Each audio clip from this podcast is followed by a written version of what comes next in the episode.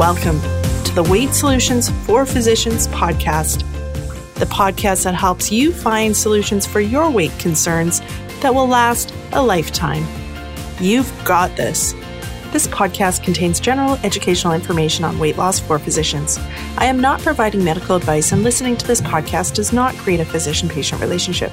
This podcast does not replace the need for consultation with a licensed professional, and no information should be relied upon unless you have obtained specific advice or treatment from myself or another physician.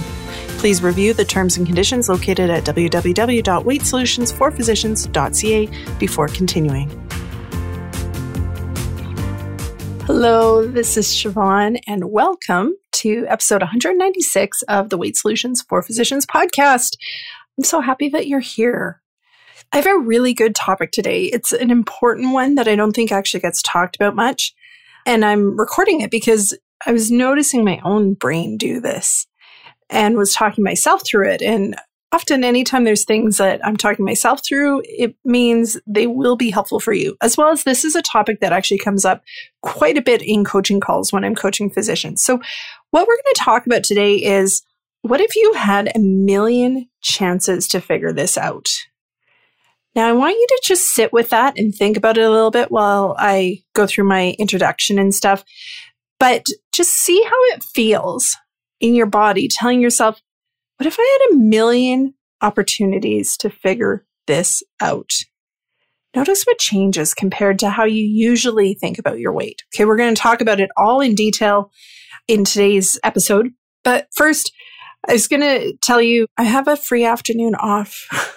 it's a surprise afternoon and it's amazing. I love it when that happens. In my schedule, I had that I scheduled to work this afternoon and I had worked this morning.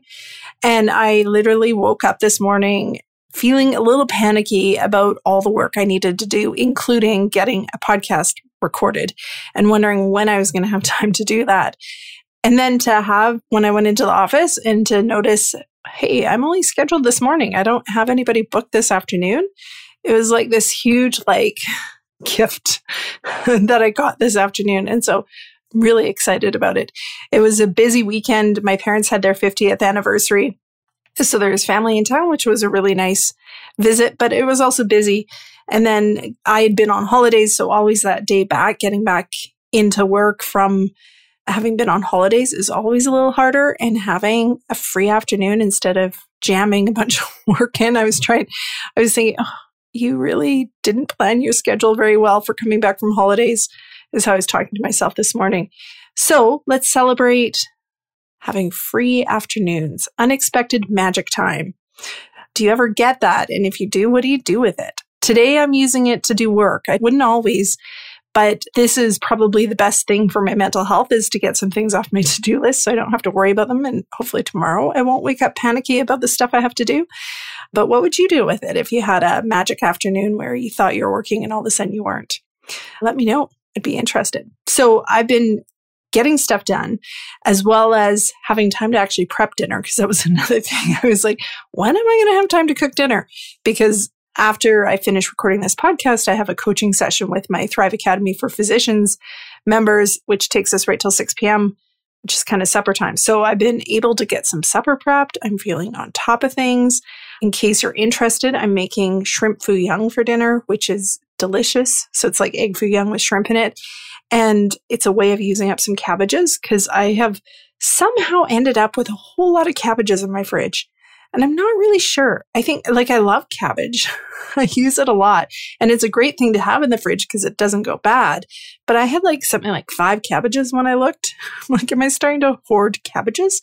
What's up with this? So, making something like uh, shrimp foo young uses up a good, pretty much a whole cabbage. I'm extra happy there's extra space in my fridge now, too. Now, that brings us to our weekly tip.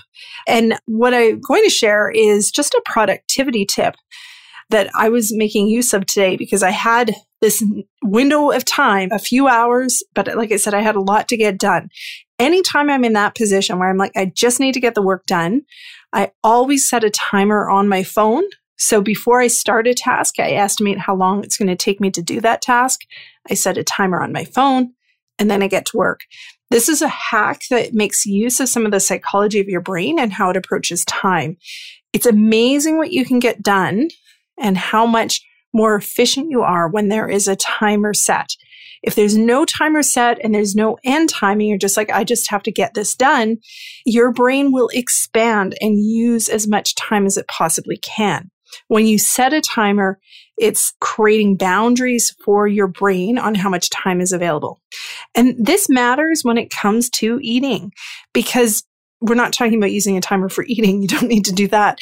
But by feeling more productive, by getting out of procrastination, setting timers and just getting going on tasks, that addresses a big trigger for eating for a lot of people. So if you find yourself snacking and eating to avoid tasks or worrying that they're just going to take too long, set a timer and get going. Couple tips. Timer should be short. Do not set a timer for like an hour and a half because you will get distracted. I'm talking 10, 20, maybe 30 minute timers even five minute timers. It's amazing what you can do in 10 focused minutes that you would not have thought. And the more you can show yourself that you can actually accomplish a lot in a short period of time, it makes it easier to get over the procrastination. Okay, that's my tip. If you're feeling overwhelmed by your schedule, if you've got a big to do list, set some timers, stick to them, focus, turn your phone notifications off while the timer is going, do not let yourself open mail. Do not let yourself open social media. Just focus, and that's all you're doing for that chunk of time. It works really, really well. Okay, let's talk about having a million chances. Now, the reason why I came up with this podcast episode topic is number one, like I said at the beginning, I coach on this a lot inside my programs. A lot of times people come to the table feeling like it has to work this time. This is my only opportunity. And that's not just in a coaching program, that's with any diet. We've been trained to think that we have like the one shot. It's one chance to do it right. And if we don't make it in that shot, it means something like we may not ever be able to be successful. Now, think about it. The things we say to ourselves when we're starting a weight loss program, if we're changing what we're eating, if we're setting a new goal, we say things like, I need to get it right. I can't fail. This diet has to work. It needs to work quickly. Sometimes we're not saying those words outright in that we don't hear them as sentences in our brain, but the themes are there in the background. Now, notice how that feels to you. Like I said at the beginning, notice how it felt when I said you have millions of opportunities to get this right. When we're thinking that there's only one opportunity to get it right, how does that feel? Feels pretty heavy. Feels pretty stressful. And it's not correct. It's it's not the way life works or the way long-term weight loss works. It's something that was embedded from diet culture for us, something that we were trained with starting probably back in the 80s, maybe even earlier. But it's not correct if you buy into the one opportunity approach, it actually gets in your way of reaching your goals. It will slow you down and it feels horrible. Well, that's not what we're about. Over here, we're about thriving in your weight loss, finding ways to make it feel good. And this is a really important shift that I'm talking about. Don't underestimate the power of this shift, shifting from thinking there's only one opportunity, I got to get it right, to thinking, you know what, I have millions of chances to get this right. I can figure this out in a million different ways. It's a very abundant way of thinking about your weight loss. And anytime we can shift to abundance, it feels good, feels better, feels lighter. It's easier to start. So, what's wrong with the one opportunity approach that we've all been taught? Number one is it makes it hard to start. Anytime your brain is thinking, it's a big deal to get started. There's risk involved. There's going to be a lot of work involved. It's hard to start. It's like climbing a mountain to get going. And if we're thinking, okay, I want to lose weight and I've got one shot to do it, that is creating a big mountain that's going to make it hard to start. You may find yourself just thinking a lot about losing weight, but not actually taking action to make changes in your life just contemplating, okay, I got to find the right thing, the right way. I've got to get the right amount of energy, the right amount of motivation, and never actually doing it. And this is important because thinking and planning is really good. But at some point, we have to shift from that to action, to actually doing things that are going to help you on the way to your goal. And if we make it a huge deal to start and feel kind of stressful and heavy to start, you're not going to start taking those actions. It's going to feel harder to take the actions. The other thing that's wrong with this approach is it makes failure more likely. And this is all based on interpretation. It's not based on your inherent chance of failing. What it's based on is if you think this is your one chance, you have to get it right, this diet has to work, you need to make sure you start losing the weight quickly. That's going to set your brain up to interpret things like you're failing. If it doesn't quite go right, if you make a mistake, if you eat food that wasn't on the plan, if the scale's going down slower than you would have liked, it opens you up for this interpretation of failure. Failure is only a problem if your brain makes it a problem. So if it decides, well, we had to be perfect to make it right and we are no longer perfect, your brain will make that a problem. It'll take away the opportunity to problem solve around it and it will tell you probably to just give up more chances than not. Just, you know, we didn't do it. This diet didn't work. Let's stop. The third thing is that it tends to make you focus on big sweeping changes. So when you're thinking this is the one chance, it's gotta be right. It's kind of a big go big or go home mentality where your brain is focused on the big changes that may be harder to institute in your life. They may take more energy. They may not be as easy to maintain consistently and so, even though they seem big and they seem like they should be really impactful, they may not give you the results you want because you can't keep up with them consistently enough, or you choose not to keep up with them consistently enough. So, big sweeping changes don't necessarily equate faster progress to goals. It all depends more on what changes you do consistently not so much what is the size of the change. The fourth issue with this mindset of like, this is your one chance, your one opportunity, is that it's assuming that there's a finish line, right? If it's your one chance to do it, then there must be a point where you're done. And this just isn't true. Not when we talk about long term weight loss. Like, yes, you can reach a weight loss goal, but you are not done when you reach that goal there's still work, there's still problem solving, there's still shifting, there's still adjusting, there's still tweaking that will happen your entire life to stay at that goal. So, this is why this thought process doesn't serve you. It doesn't help you reach your goals. It slows you down. It keeps you in that weight loss roller coaster, diet roller coaster. It's a big reason why we kind of avoid wanting to lose weight sometimes, why the idea of losing weight can feel so hard and something that we're like, yes, I want the end product, but I don't want to do what's between me and the end product. It's because of thought processes like this.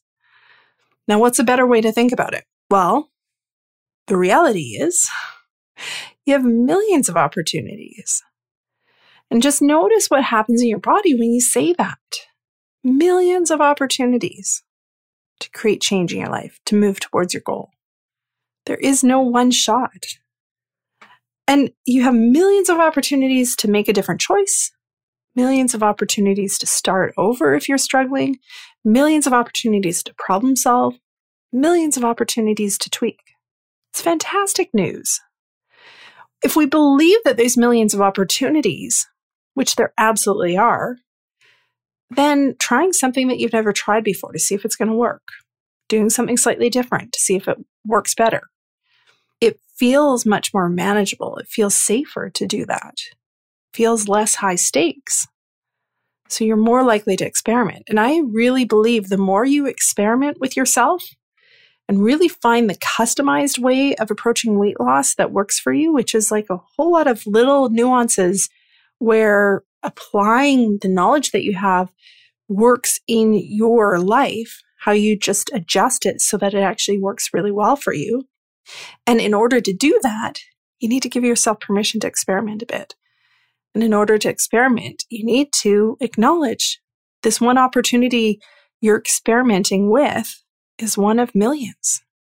If it doesn't go right, then you try it a different way. No big deal. It's fantastic. I love it.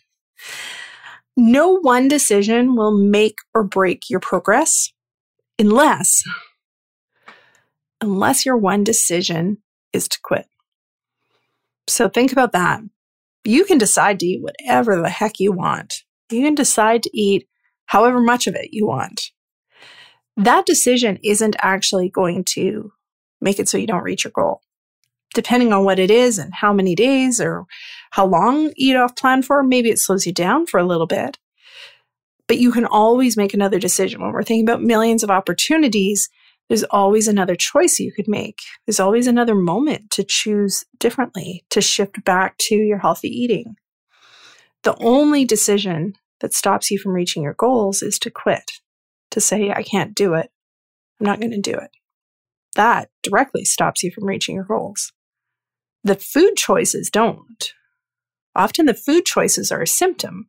They're just a sign of something else going on that you haven't figured out yet another unmet need that you just need to address and understand.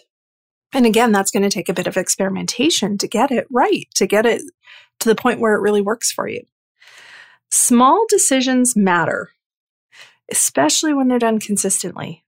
So, like I was saying earlier, one of the errors that we've been taught is that we should have these big sweeping changes. The bigger the change, the better, the more effective it'll be.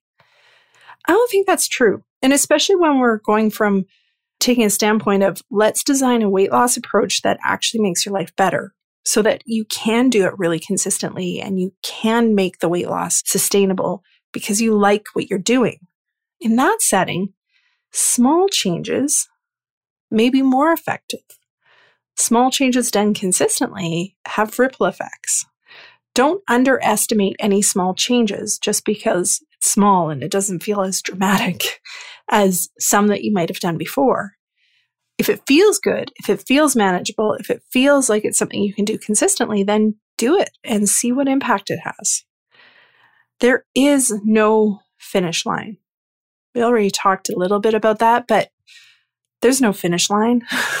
I would love to tell you guys that there's a finish line, but the reality of long term weight loss is when you're maintaining weight loss, you've lost weight and you're keeping it off, there will be things that challenge you. There will be changes to your life, to your situation, to your emotions, to your body that mean you have to tweak and change what you've been doing.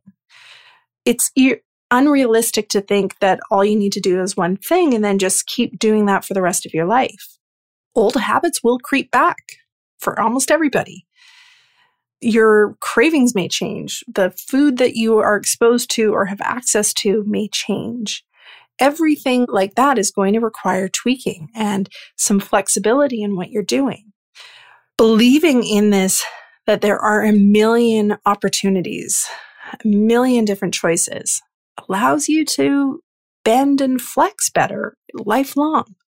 Believing that there is no finish line, that as you go, you just are going to have to be willing to problem solve, is going to be what sets you up for keeping your weight off.